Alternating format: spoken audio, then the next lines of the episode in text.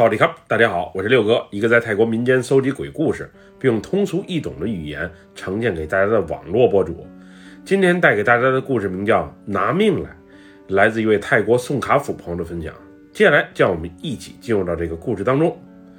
我所讲的这件事儿发生在十五年前，我应征入伍，乘坐专列火车前往春乌里府萨达黑军营报道的时候，我叫阿威。我爸妈在我很小的时候，就因为一场意外事故而不幸去世了。我是被爷爷奶奶给拉扯大的，从小因为家穷，没少受人欺负。成年之后，我毅然决然地选择了参军，一是给家里人减轻些负担，二是便于更早的步入社会，好让学历不高的自己能顺利找到一份合适的工作。那天我去宋卡府火车站的时候。其他新征入伍的小伙伴们都有亲朋好友来送行，有的还和恋人在站台上亲亲我我的依依不舍，而我则是独自一人。当时的我暗暗下定决心，这回当兵一定要混出个模样出来，以后让那些曾经看不起我的人对我另眼相待。那天就在我百无聊赖之时，离我不远的一个皮肤黝黑的小伙子。吸引了我的注意，他和我一样都是独自一人来报道，身边没有任何亲朋好友在。那会儿，这个剃着平头的小伙子眼神有些落寞，情绪好像还不太稳定。我当时想，以后没准儿我们就是一个班的战友了。你一个人，我也是一个人，提前认识一下也好，以后有个照应。于是我特意上前打了一下招呼：“萨瓦迪卡。”兄弟，我叫阿威，很高兴认识你。那个皮肤黝黑的小伙子在听见了我的问候之后，先是愣了一下，然后缓缓地回复道：“嗯，萨瓦迪卡，你好，我叫阿力，很高兴认识你。你是哪里人啊？我呀，我是泰南陶公府的。你是主动报名参的军？”还是在征兵仪式上抽中了红牌，不得不来当兵的。我我是主动报了名，怎么你是抽中了吗？唉，我运气真是差，没抽中黑牌，而是抽中了红牌，不得不去这鬼地方报道。之前在监狱里已经被关了三年的我，就够烦的了，这回又不得不再去军营里服役两年。那种天天被人管的生活实在是太苦闷了。那会儿我还想，大牢里刚放出来的人怎么还能应征入伍？难道就不怕他们在军营里面再犯事儿吗？原本我对这小哥的印象还不错，不过当得知他的过往之后，我心里多少还是有一些别扭，并对他有了一些戒备之心。不过在好奇心的驱使下，我还是追问了一句：“兄弟，你犯了什么事儿被关进去的？”哎，说来话长。那天我在酒吧认识了一个妹子，晚上原本想带回家浪漫一下，谁曾想遭遇了车祸，那妹子直接丢了命。我因为是酒后驾车，所以得承担主要责任。人家让我赔钱，我没钱赔。最后，法院直接判我去坐牢。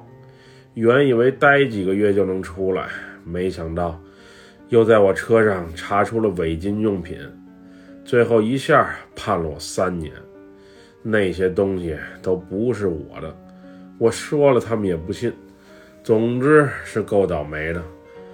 不过我之前曾把车借给过朋友，可能那些东西是他们的吧。那确实是够倒霉的。不管怎样，咱俩也算是战友了。以后有需要帮忙的地方，随时找我就好。当时因为站台广播已经播报专列火车即将进站，所以肚子有些不舒服的我就提前找个借口离开了。火车上的卫生间又小又脏，一会儿还不一定能抢着位。趁着火车还没来，我还是先上趟卫生间，好好解决一下个人问题吧。不过，当我从卫生间里面出来的时候，我望向那个皮肤黝黑的小伙子，也就是阿丽所在的方向。这时，我猛然瞅见一个长发披肩的女生正坐在他的身旁。那女生穿着一身黑色长裙。当时我想，阿丽来自陶公府，那里穆斯林多，所以穿这种装束的女生不少。可能他女朋友，又或者亲戚来送他了吧？于是也就没再走回去找他聊天。不过那会儿我心里也有疑问：按理说，那女生要是穆斯林的话，头发也应该用头巾给包裹住啊，怎么会披头散发呢？另外，那女生好像眼神挺凶的样子，一直在恶狠狠地盯着阿丽看，也不知道为什么。估计俩人是吵架了吧？当时接我们这些新兵的火车一进站，我就马上毫无留恋地上了车，并抢了一个靠近窗户的好位置。对于我这种穷孩子来讲，从小到大火车也就坐过两三回，这回抢个好座，一路还能看看沿途的风景，真是挺不错的。当我从车窗往外面瞅的时候，我看阿丽一直在那吸着烟。那女的也一直用凶狠的眼神盯着他，直到火车快开的那一刻，俩人才匆匆上了车。不过不对呀，这接新兵的专列火车是不允许家属上车的呀。再说还是个女的，这就更不应该了。难道是我看错了？因为当时阿丽和那个女人所上的车厢离我所在的位置稍微有些远。所以也没准是我看错了，也说不定。那天火车一路北上，往泰国首都曼谷的方向开着。车开了差不多一个小时之后，就开始有人分发盒饭以及饮用水。洛坤、苏勒塔尼、春蓬，从宋卡府出发的火车，每到一个府都停一下，都有新兵上车，和我们一起去军营报道。那天晚上差不多是凌晨两点多的时候，原本坐在椅子上靠在窗边睡觉的我，突然被火车的紧急刹车所惊醒。这时，后面的车厢传出嘈杂声，在我们车厢的一个带队军官，更是在接到对讲机的指令之后，就迅速往后面的车厢赶。虽然那军官要求我们所有人都先不要动，不过第一次独自出远门。对什么事儿都很好奇的我，最终还是忍不住也跟着过去瞅了一眼。那会儿，只见一个满脸是血的男人站在车厢中间，他手里还拿了一块沾了血的碎玻璃，抵在了自己脖子上大动脉的位置。此时，我注意到离这个男人不远的一个车窗已经被撞破了。没猜错的话，应该是这个男人用头撞破的。他到底想干嘛？遇到什么不开心的事儿了吗？拿头撞玻璃没死成，现在还要直接划自己的脖子，这也太疯狂了吧！当时这个男人情绪有些激动，那眼神更是特别的躁动与亢奋。这时我猛然发现，这个男的不正是我之前在站台上新认识的阿丽吗？他到底是怎么了？怎么突然就想不开了呢？想去寻死了呢？就说不想当兵，也不至于走这样的极端啊！到时威胁不成，再被军事法庭给判了，关你几年，那就太不值当了。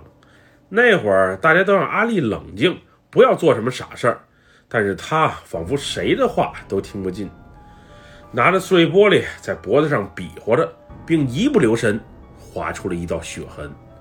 这时，让我们所有人都震惊的一幕发生了。只见阿丽脖子一歪，先是冷笑了几声，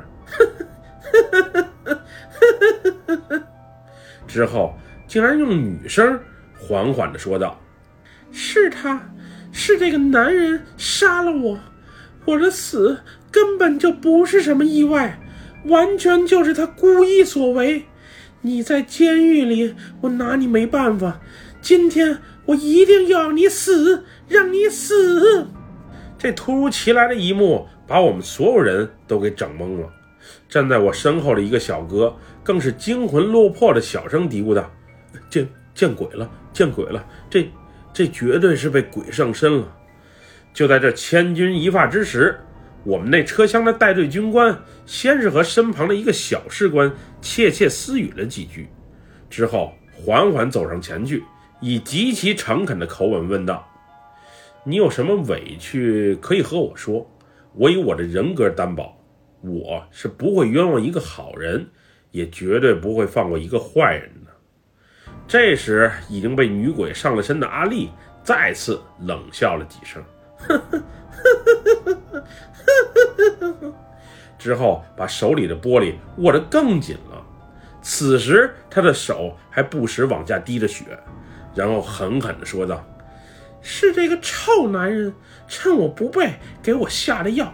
我的死绝对不是因为车祸，是他伪造了车祸现场，是他买通了警察，是他对我行为不轨。”我死的冤，我死的真是好冤呀！我做鬼都不想放过这个坏男人，绝对不放过！我今天就是让他死！此时，这个寄居在阿丽身上的女鬼越说越激动。就在她手上的碎玻璃即将插入到大动脉的一瞬间，说是迟，那是快。只见一个士官一把握住阿丽持碎玻璃的那个手腕。然后身旁另外一个小战士迅速把一副佛牌，又或者护身符啥的套在了阿丽的脖子上。这时，原本附着在阿丽身上的女鬼越发的疯狂，不仅大喊大叫：“我要让他死！我要让他死！我要让他死！”手脚更是不停的挣扎着，最后更是一口咬在了那个士官的胳膊上。那咬合力把士官疼的眼泪都流出来了。总之，最后鲜血把军装都给浸湿了。在疯狂挣扎、抵抗了大约两三分钟之后，阿丽突然一下昏厥了过去，然后瘫倒在了地上。之后，有人拿湿毛巾给他擦脸，有人拿鼻通给他醒神，还有人帮他按摩。总之，虽然大家是素不相识的人。并且阿力刚才那一番操作确实也伤害到了身边的人，尤其是那位被咬得特别厉害的士官。不过大家对他还是挺关心，也挺热心的。后来我再见到阿力，是火车到达春屋里府的时候，那时他身体虚弱的被两名战友搀扶着，我主动上前和他打招呼，但却被他身旁的战友给劝走了。据说在火车上发生的这事儿影响挺大，而且特别的不好。后来我们还都被下了封口令，不让外传。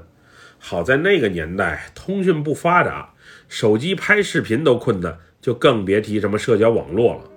不过当时那情景要是传到外面，非成为热点新闻不可。在军营里，我也没有再见过阿丽的身影，估计是被劝退。又或是真的因为那起案件蹊跷被重新调查和处理了吧？之后在一次闲聊中，我通过那天坐在阿丽身旁的一个战友得知，阿丽那天上车的时候一切还都挺正常，并且分发随身携带的小零食给大家吃。后来半夜的时候，阿丽猛的一下僵硬的站了起来，并连连的摆手，嘴里惶恐的说道：“别别别杀我！”别别杀我，离我远一点，离我远一点。之后就发生了头撞玻璃、拿碎玻璃割伤自己等一系列诡异的事情。虽然领导不让我们对这件事再讨论，不过私下里他却时常成为大家聊天的话题。